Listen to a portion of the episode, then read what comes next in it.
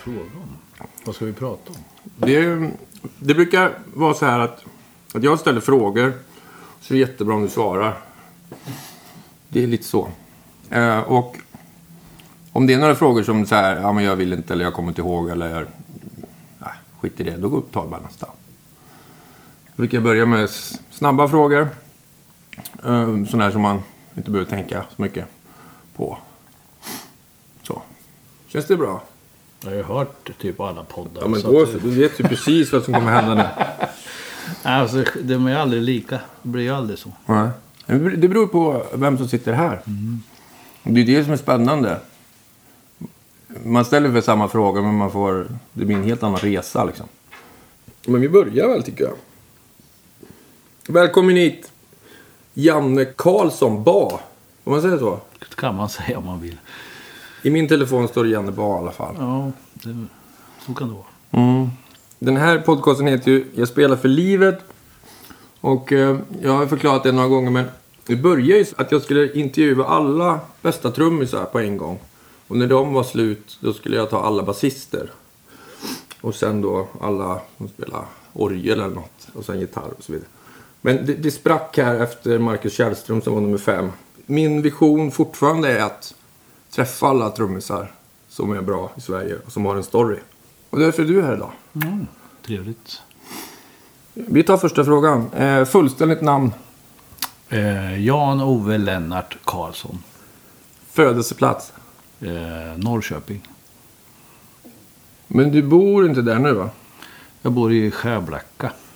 Sveriges reggae-mecka, är det så? Nej, ja. Mycket reggae i alla fall har ju funnits där genom åren. Men eh, mecka, det är väl kanske att ta i. Men vad är storyn? Hur blev reggae så stort där? Så, det är svårt. Jag har fått den frågan massor med gånger. Och jag kan inte svara på den ordentligt. Men eh, det har något samband med att reggae typ där i alla fall bromstrade upp under ett par år. Och fritidsgården anordnade ett musikrum med instrument. Som eh, våran gamla basist Jocke och en kille till eh, tog hand om och började lära folk att spela. Och då blev det reggae bland annat där. Och sen utvecklades det där till eh, musikförening, och där fanns det kanske tjugo till tjugofem band, varav sexton till sjutton var reggaeband till slut. Eh, någon gång på nittiotalet. Ja, mäktigt. Hade ni så här kvällar och festivaler och, som ni styrde upp själva då? Eller? Ja, vi, vi började faktiskt våran... Det finns något som heter Bob Marleys minneskonsert. Den är mm. i Skärblacka varje år i anslutning till elfte maj. Det brukar vara den lördagen som är närmst, det datumet. Och den började faktiskt redan nittonhundraåttioett. Och då var du med? Då var jag med. Fan, mäktigt alltså. Vi tog ut, eller vi tog fram våran lilla anläggning vi hade, körde ut den på gräsmattan i det hyresområdet som fanns och körde en spontan konsert i ja, några dagar efter Bob Marleys död. För att hylla honom, och det har fortsatt sedan dess. Vem är det som håller i det då? Är det du eller? Nej, det är uh, musikföreningen Bracka Musik som har mm. funnits sedan, ja, kan det vara mitten på åttiotalet. Och, och nu för tiden kommer det internationella gäster också eller? Ja, ibland gör det där, och det gjorde det också ibland för eh, det berodde på vad vi, vad vi kunde skramla fram för pengar och mm. så vidare. Hur mycket folk brukar det vara liksom? Nu för tiden så är det ju utomhus där, fri entré, eller du valfri entré. Okay. Eh, kan vara mellan två till fyra tusen personer. Herregud. Det måste vara en av Sveriges största reggae-händelser. Om man tar bort Uppsala ja, och ja, men Öland Roots. Det är en av dem i alla fall. Så mm. är det ju. Och framförallt så måste det vara den äldsta i alla fall. Ja, jag känner till någon annan. Inte för att jag har superkoll på reggae, men Vad är ditt yrke då? Jag är ju faktiskt pappersbruksarbetare. Och musikant också. Och producent? Ja, eller kan man väl säga kanske. Ja. Jag såg dig på tv, du producerade Pappa Di. Ja, eh, det stämmer. I den här reggae-dokumentären. Ja, det är riktigt. Vi har ett antal låtar som är ganska klara. Mm. Väntas på att komma ut någon gång. Men det, det man kanske mest känner till med dig, det är att du är trummis i Kalleba. Ja, det är riktigt. När, när drog ni igång? Vi startade ju i slutet på sjuttiotalet. Vi, alltså tre av oss, fyra som startade bandet, gick i samma klass. Vi gjorde låtar på rasterna innan vi hade spelat, innan vi hade några instrument. Och vi ville bilda ett rockband som vi gjorde vart efter. Hur funkar det då? Gick ni hem och frågade om ni kunde få instrument av mamma och pappa då, eller? Jag kommer ihåg att jag körde, körde tidningen två somrar och så tog jag de pengarna och köpte mitt första trumset. Vad var det för trumset? Det hette Diamond. Det borde jag aldrig ha köpt. Är det så? Ja, det var trasigt efter två veckor tror jag. Det var inte en pryl som höll. Mm. Men gick du loss på drömmarna och körde hårt liksom? Nej, det var nog mer att det var dåligt helt enkelt. Mm. Pedaler och sånt paja. Inte själva trummorna, men allt hardware. Men köpte du det på Blocket? Det fanns inte då. Men vad köpte man? Gula tidningen eller vad? Nej, musikaffär. Det, det fanns en i, i Blacka? Nej, i Norrköping. Ja. Så då hade du kört tidningar i två somrar så åkte du in och... Det kostade sjuttonhundra spänn, kommer jag ihåg. Det är ganska mycket då. Ja, det var, det var en del tramptag man fick tag i, i alla fall med den här tiden för att få ihop den där. Fick bra vader i alla fall. Mm. Ja, men nej, men det var, det, det var stort. Så ni började som ett rockband med ja, egna låtar då, eller? Ja, det hade vi. Ja. Vi blandade. Vi spelade allt möjligt helt enkelt. Mm. Sen sjuttionio åttio så hade vi... kom vi in på det här reggae. Var det svårt att gå från rock till reggae för dig? Ja, det var det. Ah. Det är klart att det var. Eh, vi lyssnade mycket på Bob Marley och Carlton Barrett och sen skulle man försöka spela så. Det är inte, det är inte så lätt. Mm. Eh, och som sagt var, det fanns, ju, fanns inte så många att lära sig av. Det fanns inget YouTube som du kunde gå in och titta på, utan man var ju, det kändes som att man var, man fick helt enkelt lyssna på, på skivor och försöka kopiera så gott det gick. Mm. Var det några svenska trummisar som du lyssnade på som spelade reggae? Det var ju Bosse Skoglund förstås, mm. med Peps. Det fanns inte så många reggaeband då, svenskar. Reggae Team i Stockholm. Ja, och Peps förstås då. Så det kanske fanns flera, de känner man inte till. Rotpuls, Rockamöllan också, inte att förglömma. Det är från Skåne. Men Dagvag och de då? Eller? Dagvag också, som körde sin rockreggae. Mm. Det var ju att lyssna på. Inspiration. Så det var liksom typ tio reggaeband i Sverige då liksom? Ja, som man kände till. Ja. Riktigt. Nu vet ju alla reggae, alla spelar det och tycker det. Men då var det litet liksom. Ja, litet och ganska konstigt till en början. Men när ni började skriva låtar då med Kalleba. Mm. Och hur kom ni fram till att det skulle heta Kalleba? Åh, det... Jag vet inte. Vem är Kalleba? Är det någon jag, jag, i bandet? Jag kan förstå eller? Att folk undrar det faktiskt. Men... Mm. Eh, nej, det finns ingen Kalleba. Kalleba var något som någon skyllde på. Det var någon som hade gjort något bus eller gjort någonting. Haft sönder något eller så, då var det ju Kalleba. Och varför vi tog det namnet har jag ingen aning om faktiskt. Det är bara en dag så heter en det det. En dag ska man heta det. Jag vet inte om det har med så här Kalle och Dag. Jag vet inte. Inte en aning faktiskt. Det är ju fantastiskt. Att ändå vara med i ett band i fyrtio år och inte veta varför ni heter det. Det är, det är, det är genialiskt. Det är bara ja, ja, vi kör. när ni skrev låtarna, skrev ni dem tillsammans då? Eh, ja, delvis. Eh, oftast så har det ju varit någon som har en idé, sen bearbetas den av de andra helt mm. enkelt.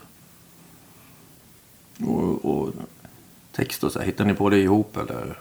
Ja, det är oftast någon som har som gör det mesta av den och sen eh, där runt omkring kan vi göra tillsammans. Mm. Eh, siktar ni på att hittarna ska vara tre trettiotre ungefär långa?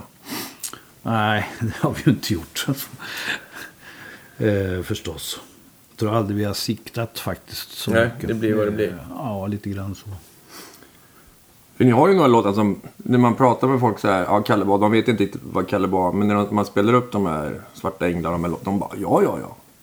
Det har de ju hört. Ja, men det, det har ju... Låg ni på, hamnade ni på Svensktoppen med det, eller var det här en underground-grej som spred sig? Det var väldigt underground, skulle jag vilja säga. Det känns som att vi har fått, alltså ingen, ingen egentligen radiotid eller... Visst, vi var med i S V T på något program och, och, och några radiospelningar hade vi kanske, men det var, det kändes inte som att man fick någon hjälp någonstans ifrån i alla fall. Och det kändes också lite som att man var eh, spela något som, som inte passade in på något sätt. Men när ni ändå drog igång, när ni fick de här ja, hittarna som folk känner igen, åkte ni runt och boka själv då, eller hur funkar det? Alltså, eh, den skivan kom ju ut nittiotvå. Den heter Natural och med Jorma Angel och Ugly Girls. Det blir de låtarna som folk känner igen. Så hade ju precis eh, de här eh, lokalradiostationerna eh, kommit igång på något sätt. Och eh, de hade ju sina egna playlists och, och Och de var ju nyfikna på ny musik. Vi skickade ut till, ja, till alla radios och fick eh, ett jättegensvar faktiskt på den där skivan. Och, och var många som spelade den där och tyckte att det var jättebra. Massor med intervjuer hela tiden om, ja, om den skivan helt enkelt. Och det, det märkte vi också när vi åkte runt, för att folk kände faktiskt igen låtarna mm. överallt, vilket var liksom ganska förvånande. Mm. Så ja, det hjälpte oss ju rätt mycket. Var spelade ni då när ni var ute? Folkets hus eller park eller vad? Alla möjliga, alltså från klubbar till ja, vad som helst i stort mm. sett. Vem var det som bokade det här? Var det du eller? Nej, jag bokade inte då. Jag gjorde det under en period, men det var lite olika folk som hjälptes åt att boka eh, oss faktiskt på den tiden.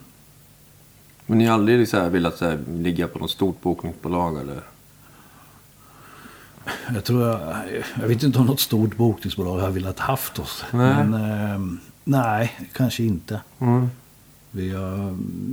Vi har väl tyckt, det är klart att man vi, vi har liksom haft gott med spelningar jämt. Det har mm. inte varit så att man har saknat det på något sätt, utan det har legat på den nivån som, som man klarar av, så känns det som, med andra jobb.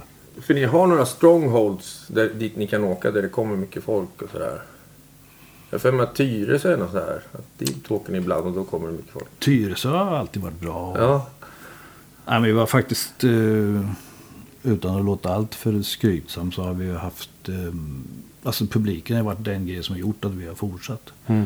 Vi har alltid haft mycket folk på de ställen vi har spelat, och även om man tycker att det var ett ställe som man knappt visste fanns så kommer det folk där också. Så det har ju varit den drivkraften som vi har haft, om man säger. Och de kan alla låtar och sjunger med och dansar? Och... Ja, så är det faktiskt. Vad mer kan man begära liksom? Hur många skivor har ni gjort? Är det f- fem album? Ni, ni är inte så frekvent? Nej, väldigt dåligt faktiskt. Det är ju, under så lång period som vi har spelat så är det här katastrof egentligen. Att man inte gjort mer. Men, ja, men, eller så kanske det... En del släpper för mycket. Ja, man kan det, inte ta in en dubbelplatta varje halvår liksom. Nej, det är därför vi gjorde så. nej, men, eh, nej, men det är klart att man hade... jag tycker om att, att, att göra låtar och repa låtar och så, mm. och så där, så att det är klart att man eh, lite mer hade man kunnat pressa in, tror jag. Men ses ni så här varje tisdag och repar, eller? Ja, i periodvis gör vi det. Eh, och eh, under vissa perioder gör vi inte det. Nej. Nej, så är det faktiskt. Hur många är ni i bandet nu? Nu är vi, när vi spelar live är vi åtta. Det är trummor, bas, gitarr, keyboard, blås. Är det dubbelgitarr eller? Dubbel key. Dubbel key. Två blås. Två blås. Ja, det är bra ställ alltså. Är alla som var med från början fortfarande med? Nej, så eh, från början var vi ju fyra bara. Men vi är två kvar från början. Mm. Vilka de andra gästar, de som inte är med längre ibland, eller? Ja, det hände faktiskt. Eh, Jocke som var med från början, han eh, kom, vi hade våra trettioårsjubileum. Han bor numera i Madrid, så att mm. han dök upp och det var ju skitkul. Men om vi går tillbaka lite då, från du var liten, vad var det första musikminnet som du har? Vad kan det vara? Jag tror att... Eh, min äldre syster hade en skivspelare som är sån här högtalare i locket. Där på något sätt har jag något minne av att jag tyckte att det var kul. Jag kan inte ha varit så gammal. Kommer du ihåg någon låt? Jag är däremot ganska säker på att min första skiva jag köpte själv var Crocodile Rock med Elton John. Det är en bra början. Ja, inte så dumt. Varför valde du den då? Ja, hur ska man säga? Hade inte du hört hade, den innan eller köpt? Jag hade nog hört den på radion. Hur gammal var du då? Sju, åtta år. Vad lyssnade du på sen då, liksom när du började så här, köpa själv och, eller rotade i föräldrarnas? Eh, farsan lyssnade på jazz. Eh, så där lyssnade jag en del på. Jag spelade faktiskt även i skolans storband när jag gick i grundskolan. Så det har varit en del jazz också. Men egentligen så är jag ju uppfödd med eh, sjuttio-tals hårdrock. Typ Saxon? Nej. Nej. Eh, typ Status Quo. Nazareth och Motte Hopel och sånt. Det är svänget. Spela en Status-låt, försök stå still. Ja, Status är ju lite speciella för mig. Vi var... Jocke och jag, som man säger, den gamla basisten. Vi var i Örebro nittonhundrasjuttiosju och kollade på Rock'n'Roll och det var turnén. Gamla var vi då, tretton. Där blev ju, alltså var lite så här, ja, jag vill också spela. Det var, det var någon form av, det bestämmer, jag vill också vara på en scen och spela. Så de första låtarna ni lirade när ni satt ihop, det var det Status då? Ja, det var lite Status och ja. Försök till ja, allt möjligt. Men mycket Status och mm, lite så här tvåackordslåtar och Kippa Nocken och lite sånt. Lära sig hålla ett stadigt vitt. Inget tjafs. Gjorde vi det. Eh, ja. Jag spelade Status med Marcus Kjellström här. Han är också väldigt mycket Status. Mm, jag vet det. Och när vi repade första gången då spelade vi ja, Rock'n'Roll World eller någon, Sweet Caroline och så. Och då spelar vi, alltså han är ju exakta takterna liksom. Det är stängd hi-hat, åtta takter, sen är det öppen hi-hat. Sen får vi börja komma in i groovet.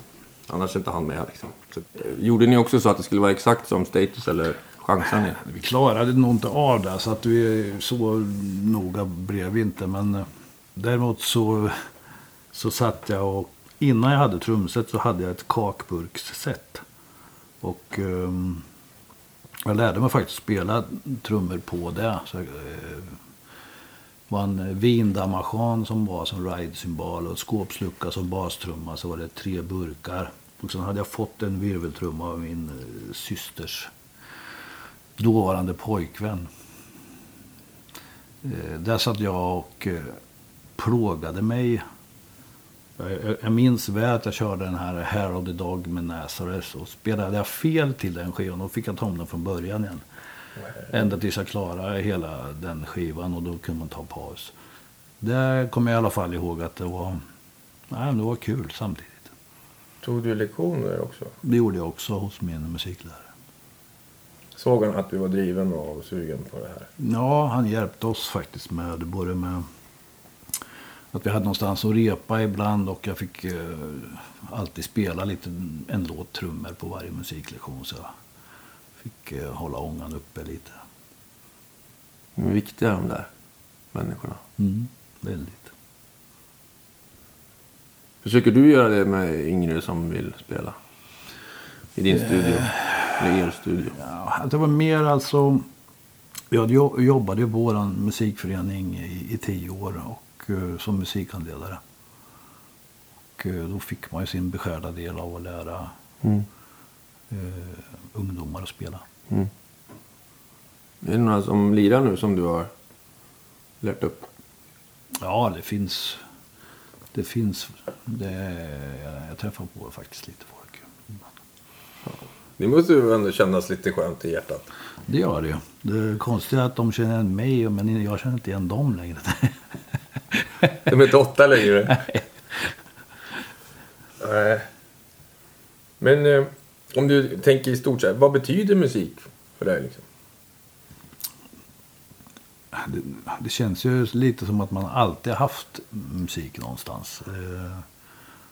Det gör det nog för många, men ändå så kan jag nog tänka mig när man ändå sitter och pratar om det så här att, att kanske att man hade lite mer intresse än, än gemene man. Eller. Men ja, man har hållit på jämt. Jag vet inte hur jag inte gör det. När du jobbar på bruket liksom, har du musik på det också eller? Kan man ha det? Ja, det har man ju. Men egentligen så så eh, blev ju fabriken en, något jag valde för att jag skulle fortfarande ha ork och lust att hålla på med musiken. Eh, för att få någon... Alltså, jag, jag märkte efter tjugo år som, som det var med, med liksom musikverksamhet på fritidsgård och musikförening, så kom jag bara att jag aldrig lyssnade på musik längre, utan liksom det blev bara jobbigt. Mm. Utan jag ville ha tyst, och då kände jag så här, men det är inte så bra kanske. Jag måste göra något åt det, så jag slutade. Mm. Slutade på fritidsgården och sökte jobb på, på fabriken. Och nu så jobbar man skift och då kan man hålla på med musiken varannan vecka ungefär. Men det är nog bra att bryta av ibland. Ja, för det är nödvändigt för mig i alla fall. Ja. Jag kan förstå det om man lyssnar så här tio år på otajt trumspel. Det kan ju sätta sina spår. yeah. Det finns det finns ännu jobbigare saker än det. Men det var den här status-gigget som fick dig att bara, fan det där ska jag också göra. Ja, det, det var en av de spelningar som jag minns gjorde ett stort avtryck. Sen var det faktiskt eh, Peps spelning i Norrköping också. Med brodsbandet där eh, att Tony Ellis och, och de var med. Den uppsättningen. Och Bob Marley på Gröna Lund förstås. Du var på den också? Fan. nitton åttio. Var det så här bra som alla vill komma ihåg att det var? Jag minns inte så himla... Jag, alltså, jag minns hur känslan var, men jag, jag kan liksom inte ja, komma ihåg hur själva spelningen var. Men det var... Det jag minns mest är faktiskt soundcheck. Jag tror att typ klockan tre de gick ut och The Wailers och körde. Och det var, jag kommer ihåg att jag tyckte att det var ett sånt jävla bra ljud. Vilket fett basljud och så vidare. Det, ja, efter det så blev det bara reggae faktiskt.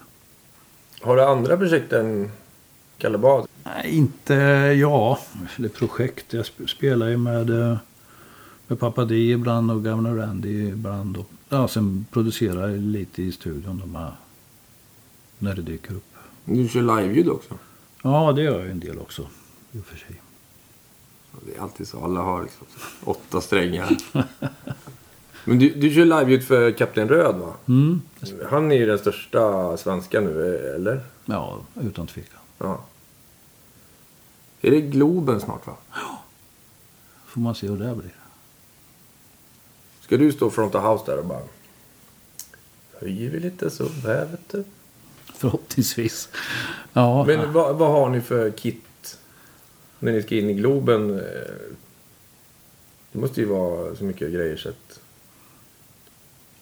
jag, jag vet inte vad som kommer att, att hänga där den kvällen, men det blir väl något som är uträknat efter Globen, hoppas jag. Ja. Och då kommer du med ditt egna bord och ställer dit, eller kör du på det som finns? Nej, det, det blir eget bord eller det som jag är van med i alla fall. Ja. Och du kör den här klassiska reggae-ljudbilden att liksom batrumman långt ner och så fet bas och hi-haten ganska högt i mixen, eller hur tänker du? Ja, det är ju, så är det ju lite grann, men jag tror att det blir problem med den ljudbilden i Globen faktiskt. Mm. Då får nog bli ett mer normalt ljud. P tre-ljud. Förhoppningsvis.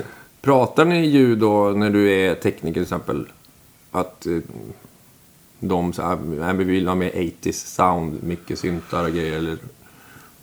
Det är ju är mer som låt för låt vad som ska höras eller vad som ska framträda mer. Det är ju ganska många kanaler.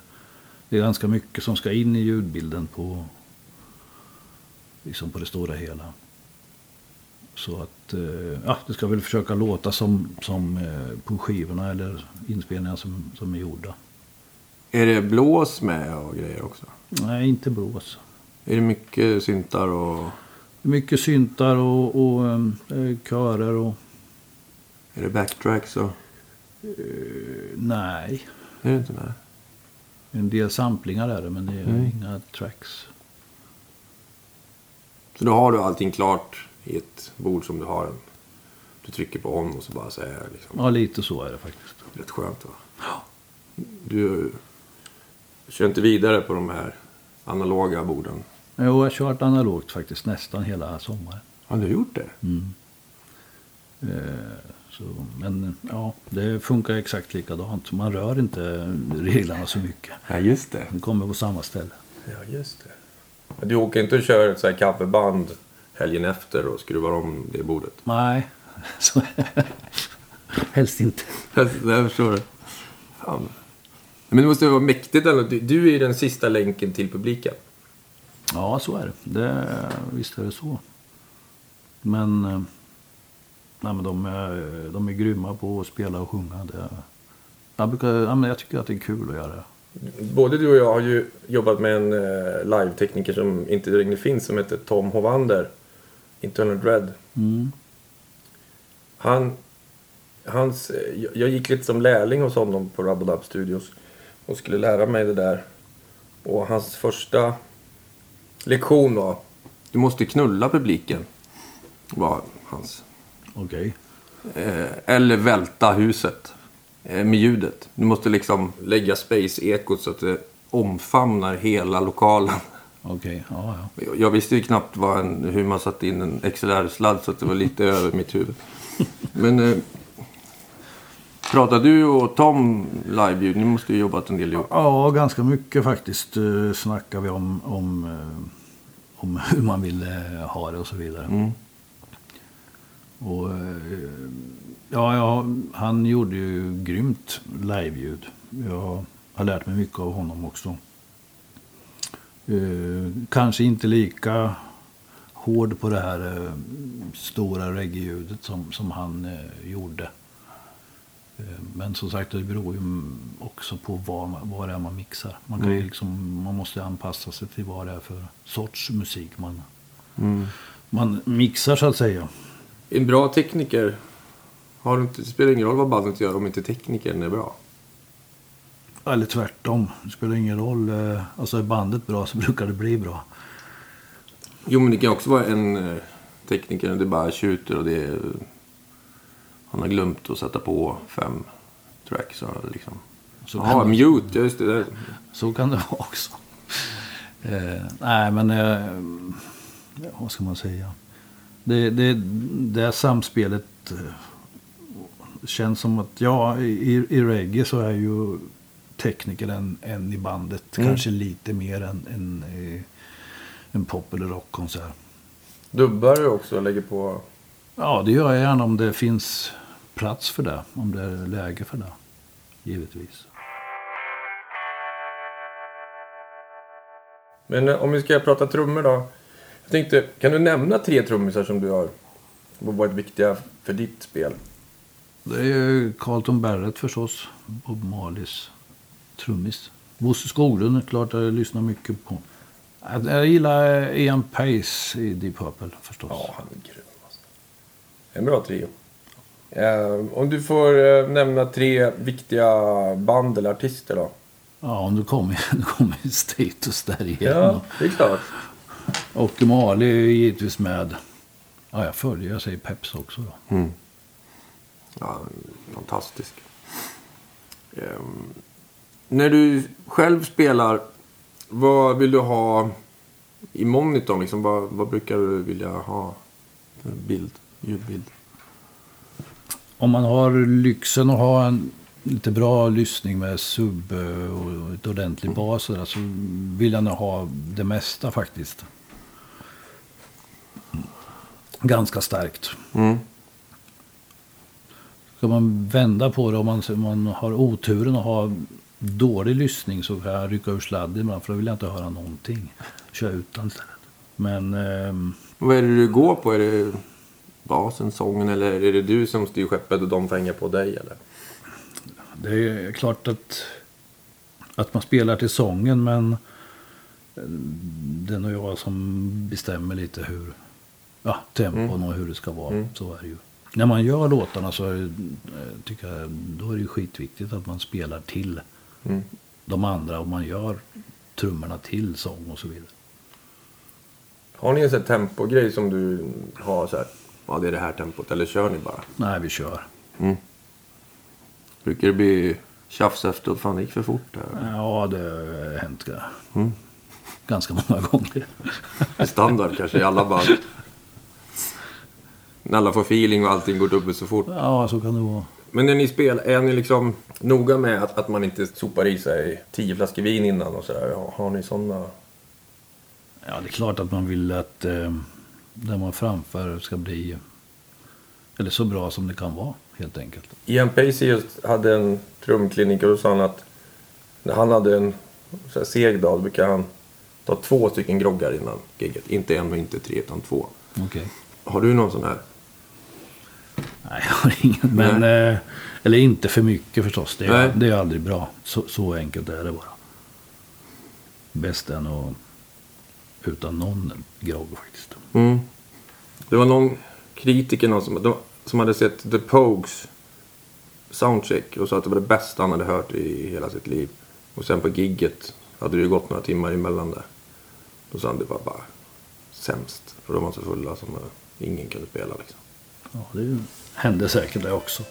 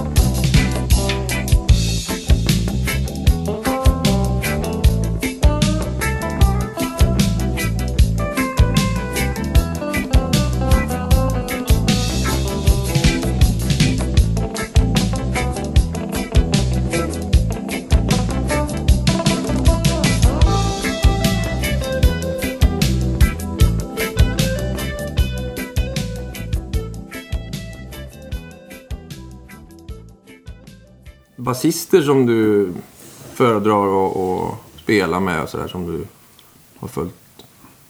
Ja, jag har ju jag har haft förmånen att spela med många bra basister och ja, Jonte i Kalleba och uh, Anders Kapelin här med med gamla Randy bland annat. Mm. Lasha eh, som spelar med Kapten Röd och så vidare. Mm. Men det är viktigt att ni sitter ihop. Ja, det, så är det ju. Det är, det är ju skitviktigt faktiskt att man sitter ihop och spelar och trivs och spelar med varandra. Mm. Är det viktigt att ha roligt? Ja, det är nog, det måste man ha, annars funkar mm. det inte. Men det är många timmar som man inte spelar, då måste man ha ett kul. Ja, det är ju mer tid i en, i en buss än vad det är på scenen, det, så är det ju. Mycket bära, rodda, slip, slita, hålla på, göra skivan, promota skivan för den där en och en halv timmen, det är ändå... Ja, så är det. Jag tycker ändå att... Eh, Om man, om man minns tillbaka lite, om man, förr i tiden så fanns det inga P A på plats utan då skulle man ha med sig det. Man hade med sig allting. Några ljuskannor, man hade med sig P A, backline och allting. Och, ja, då fick man göra det tidigare och man fick åka hem senare. Mm. Nu för tiden så är det oftast en rigg på plats och den är mycket bättre än den man hade förr och... Ah, det, det går lite smidigare helt enkelt. Men om vi pratar lite milstolpar, turné som du som jag haft som... Jag har en jag kommer ihåg som var, jag tror att det var sommaren nittiotvå när vi hade lånat en Toyota Hiace som inte gick att stänga av värmen på. Det hade även, ja, det var inte ett moln på himlen den sommaren och vi var en stor för lite också. Så att en fick ligga på golvet. Och vi åkte Norrland. Jag tror vi hade tio, tio spelningar på tio dagar. Och det kortaste, av, kortaste avståndet vi hade var nog trettiofem mil att åka. Eh, där kommer jag ihåg, det, det tog lite på krafterna faktiskt. Mm, jag tror det. En liten lottdragning om en som får börja ta golvplatsen och sådär. Men ja, det härdar ju lite också faktiskt. Det var mäktigt att åka i Norrland och så spela och så kommer det folk som kan era låtar och sjunger med och vill autografer och grejer. Alltså, ja, de, på de flesta ställen var det ju så. Inte mm. alla dock. Mm. Men ni har ganska hängivna fans, visst har ni det? Jo, men det tycker jag. Jo. När man går på reggae... festivaler så spelar du ser man alltid någon med en Kalleba t-shirt på sig. Ja, nej, någon man har mutat det. Nej, men ni är ju fan grymma. Ni är ju, ni är ju legender. Brukar ni tänka så? Nej, det gör man inte. Nej. Men i reggae-svängen så det går inte att prata svensk reggae utan att prata Kalleba. Nej, men det är klart att vi finns där bland, bland ett gäng andra, men mm.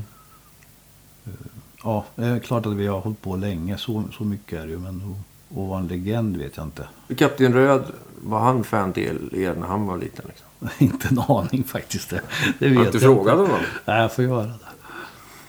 Ni kan ju vara förband på Globen. Ja, jag ska ta upp det, får vi se. Får han köra ljudet till er? Kan ju byta där lite. Tror du han skulle fixa det? Ja, det tror jag faktiskt han skulle. Men då så. Om du hör det här, Björn. Du har ett förband i Globen, klart. Hur många var ni? Åtta? Ja. Kommer inte till åtta. Janne ligger på golvet.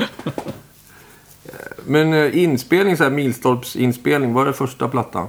Eller var det någon annan? Första albumet eh, hette Blackarasta. Vi spelade in det åttiotvå, åttiotre, åttiofyra någonstans. åttiofem kom det ut i alla fall. Vi kände att vi har väl alltid varit så här lite fel. Men vi, i alla fall, ja, vi gjorde de här låtarna. Vi ville ge ut den. Vi skickade runt den till några bolag. Ett par var intresserade, men det blev inget. Hade ni sjungit på engelska så hade vi gett ut det, sa de då. Okej, okay. eh, ja, men eh, vi gjorde i alla fall femhundra ex eller tusen, jag minns inte, men en upplaga gjorde vi. Det var typ ingen som brydde sig om den överhuvudtaget på den tiden. Och ja, det var som det var. När vi sen eh, gjorde Nacho-skivan som kom nittiotvå, som var på engelska, då hade det vänt, och då sa de här så kallade bolagen vi hörde av, så hade ni kört på svenska så hade vi givetvis gett ut det här, men eh, nu känns det inte riktigt så, ja, okej. Okay. Så, ja. Men sa de, men vi har en på svenska. Ja, men den hade man liksom glömt faktiskt, den skivan då, på något sätt. Och jag minns att vi gjorde femhundra L P och femhundra C D:s då på den här Natural-skivan, eftersom C D var något som de hade hittat på, som vi trodde snart skulle försvinna, men vi gjorde femhundra för dem som nu skulle kanske vilja ha det. Det blev ju inte riktigt så. Det var ju precis i den vevan när C D:n var ny och vinylen försvann ganska fort. Hur många har ni sålt då? Har ni koll på det? Inte hundra koll, men cirka tjugotusen C D:s tror jag vi sålde. Och då gjorde vi även Blackarasta på C D den strax efter. Som också sålde tjugotusen, för då var den helt plötsligt bra, den skivan. Den har legat och mognat lite. Ja. Men för, alltså, skulle man sälja fyrtiotusen C D idag skulle det vara bästsäljare i Sverige. Ja, det har ändrat sig lite. Det är så här dubbelplatina. Alltså. Är det det? Jag vet faktiskt inte vad det är för. Jag vet inte om det är någon som köper C D längre. Men, men när ni är ute och spelar, då köper folk C D som en souvenir då. De vill ha era namnteckningar och selfie. Ja, lite C D går det faktiskt åt ändå. Men ja, lite t-shirts och sådär. Mm. Vinyl då? Har ni sådana vinylnörds? De är ju fans. Slut, men...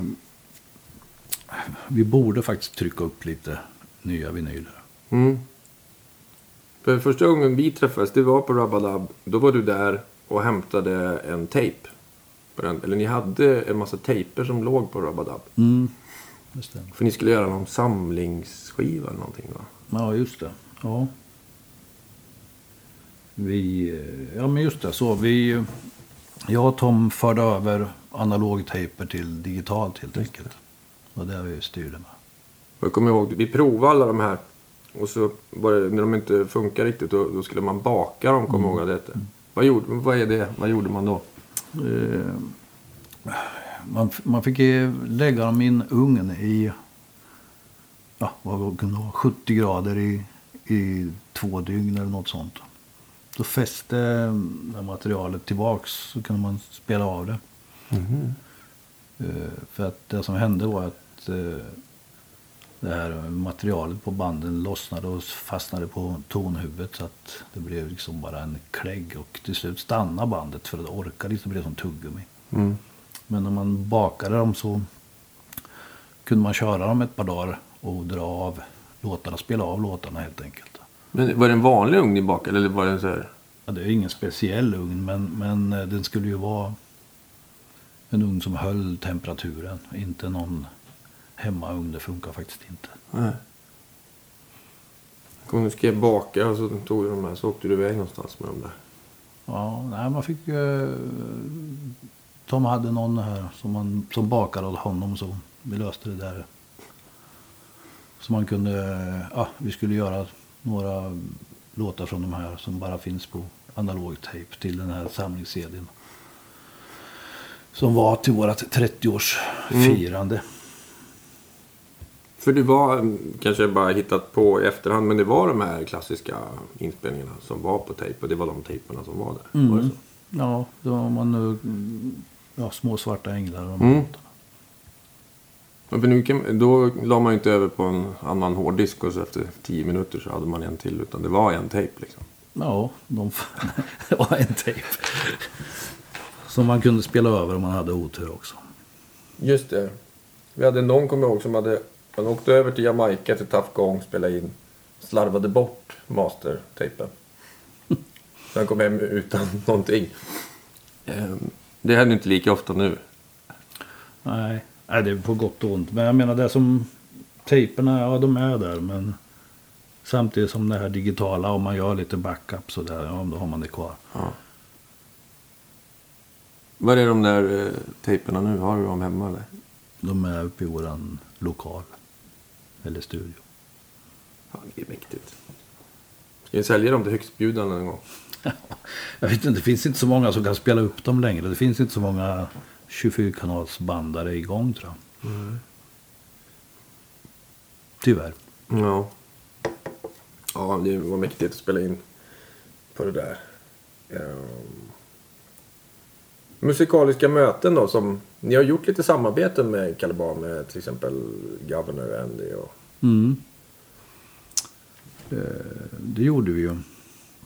Vi spelade ju in en, en version av hans låt som heter Bulleribock. Som ja, en av de mest spelade låtarna av oss faktiskt. Så, ja, och sen har han varit gäst med oss i, i många år. Mm. Har ni några andra så här, när ni har sprungit på andra artister som ni har jobbat med? Och så här? Vi har haft... Eh, lite gäster eh, hela tiden. Jag har försökt att också, om man kommer till eh, Halmstad till exempel, så kan man höra med Essa Cham om man har lust att köra en låt som bor där och så vidare. Så, lite så har vi gjort också. Eh, ja, Sture från Svenska Akademin har gästat oss på Öland och ja, det är ett gäng som har gjort det. Ja. Det tycker vi är kul också. Ja. Det är kul för de här små knattarna får lira med. Precis. Lira med the original.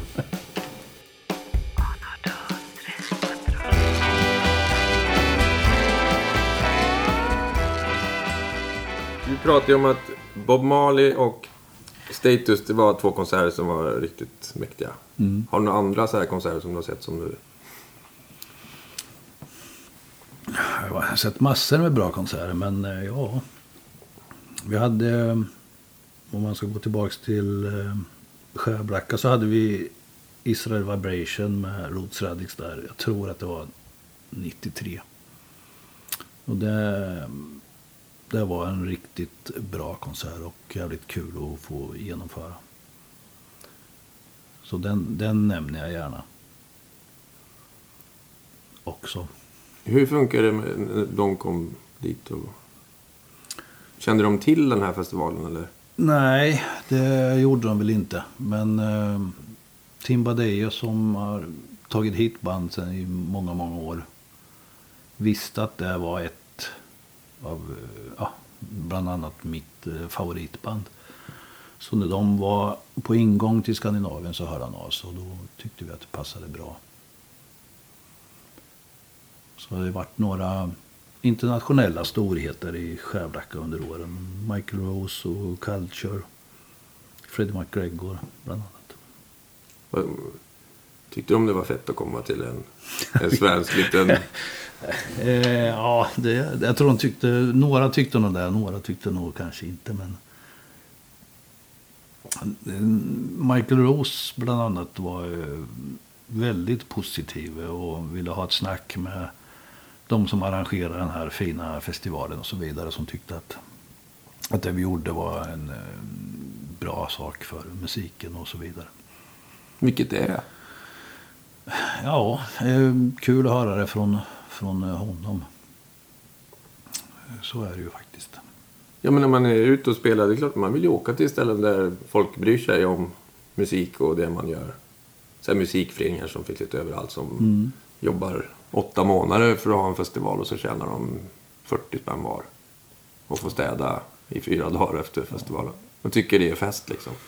Det var ju faktiskt så att de här, vi körde ju i Skärblacka Folkets hus och det, det går in trehundrafemtio personer, så att de konserterna med utländska gäster gick ju back.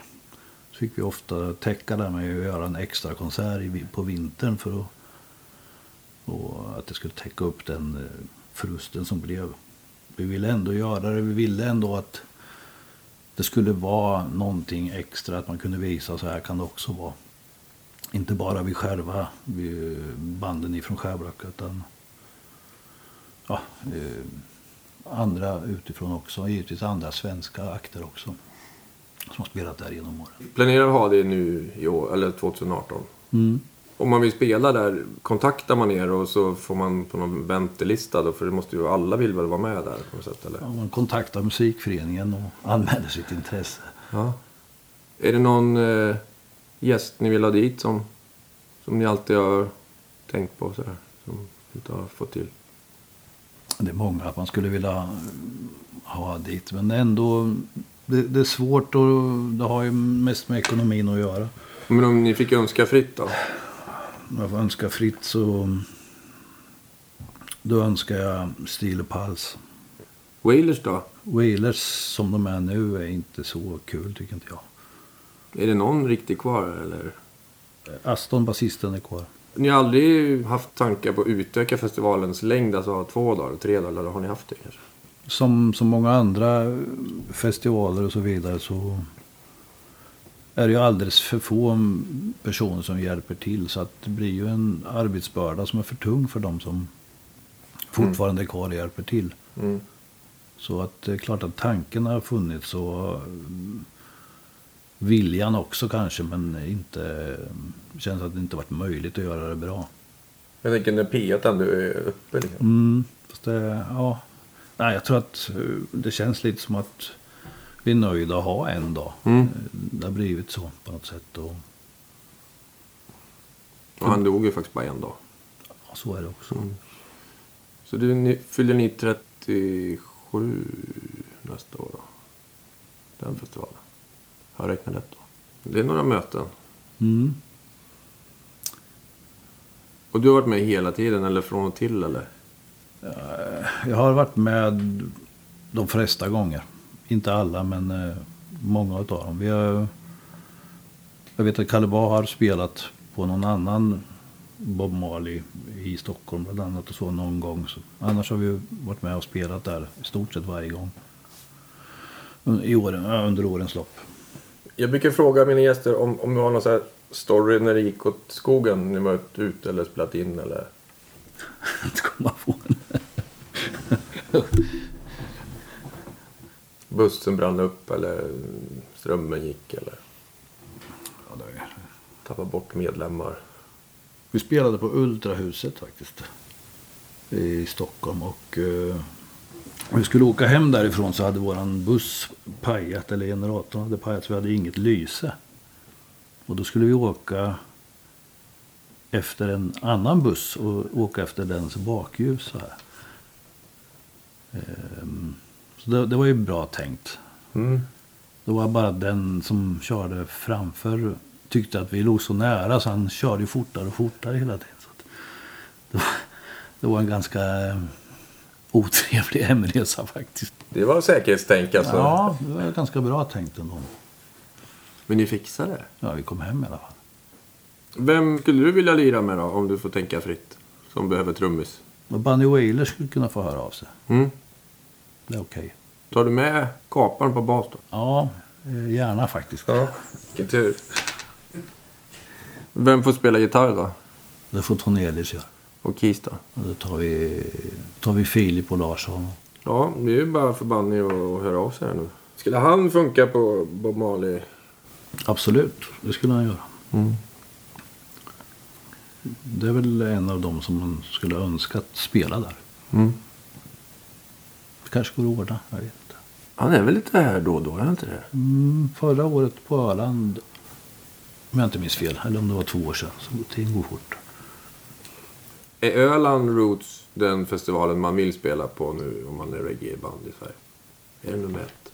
Ja, det är ju... Öland Roots är bra. Nu har ju också Uppsala reggae-festival kommit igång igen, så det är också... Ja. Det är de två stora som är.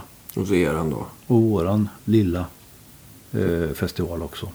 Sen finns det några så här halvsmå eller halvstora, det beror på man, så här, runt tusen pers eh, festivaler lite här och var, va? Ja, det finns. Det är lite...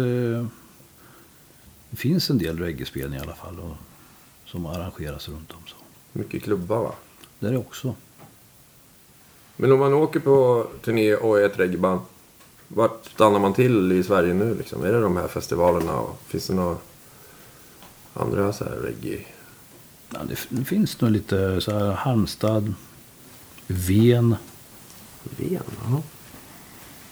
Och ju Pustervik, Göteborg och så vidare. Mm. Det finns ställen som arrangerar.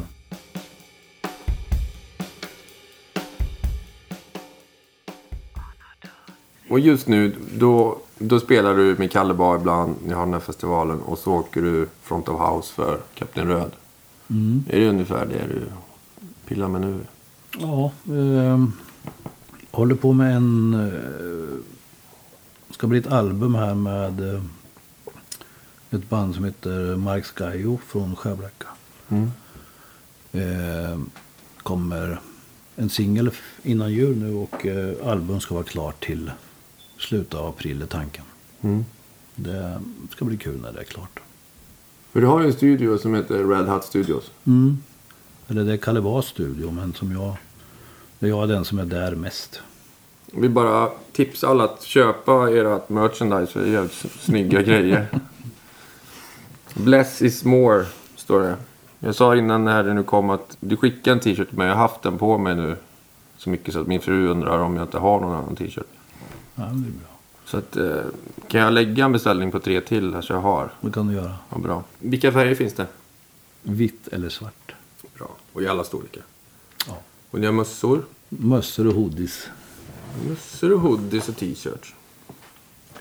Vad skulle vara den ultimata reggae-merchen annars förutom det ni har?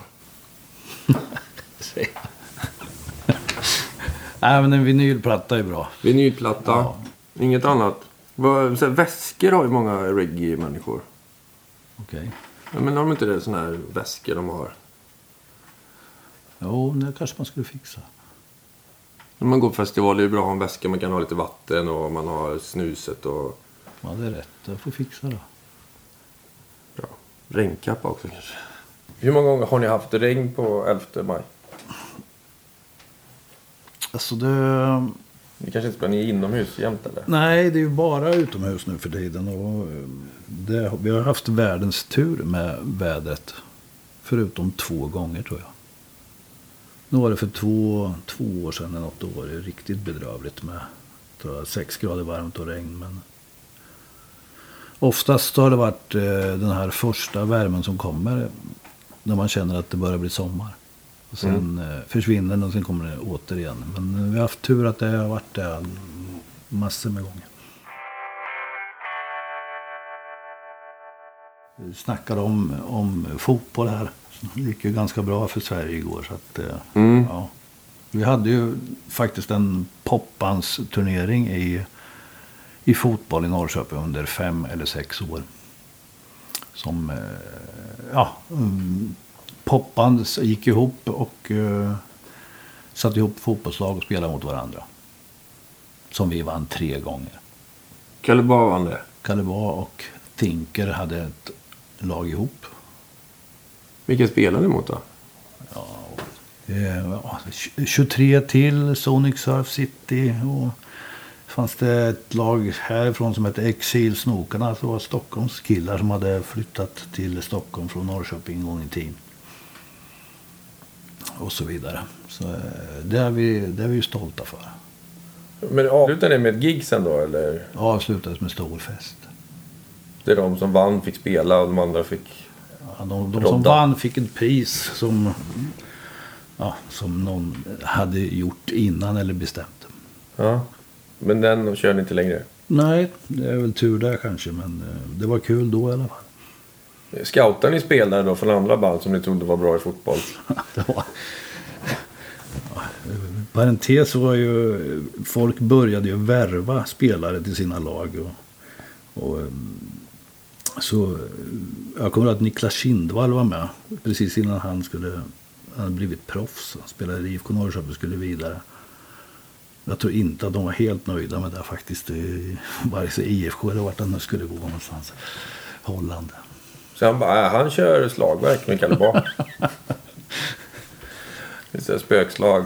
Men han spelade med Sonic Surf City, men jag inte minns fel faktiskt. Men ni vann då? Vi vann ändå. Ska ni utmana? Iron Maiden kör ju också, de spelar ju, eller kanske bara Steve Harris som spelar mm. på turné. Han kanske vore något faktiskt. Jag tror dock att skaderisken är större nu än man var i början på nittiotalet när det här begav sig. Det tror jag också. Jag fick träningsverk. Jag körde paintball i förrgår och fick träningsverk. Jag kan knappt gå. Du hör ju. Men vi drar på en Kalabar-låt här nu så vi kommer igång. Gör så. Vilken är er bästa låt? Jag vet, kanske inte har någon. Ta den bästa nu. Ett, två, tre. Tvivlan säger jag. Tvivlan. Kommer den här.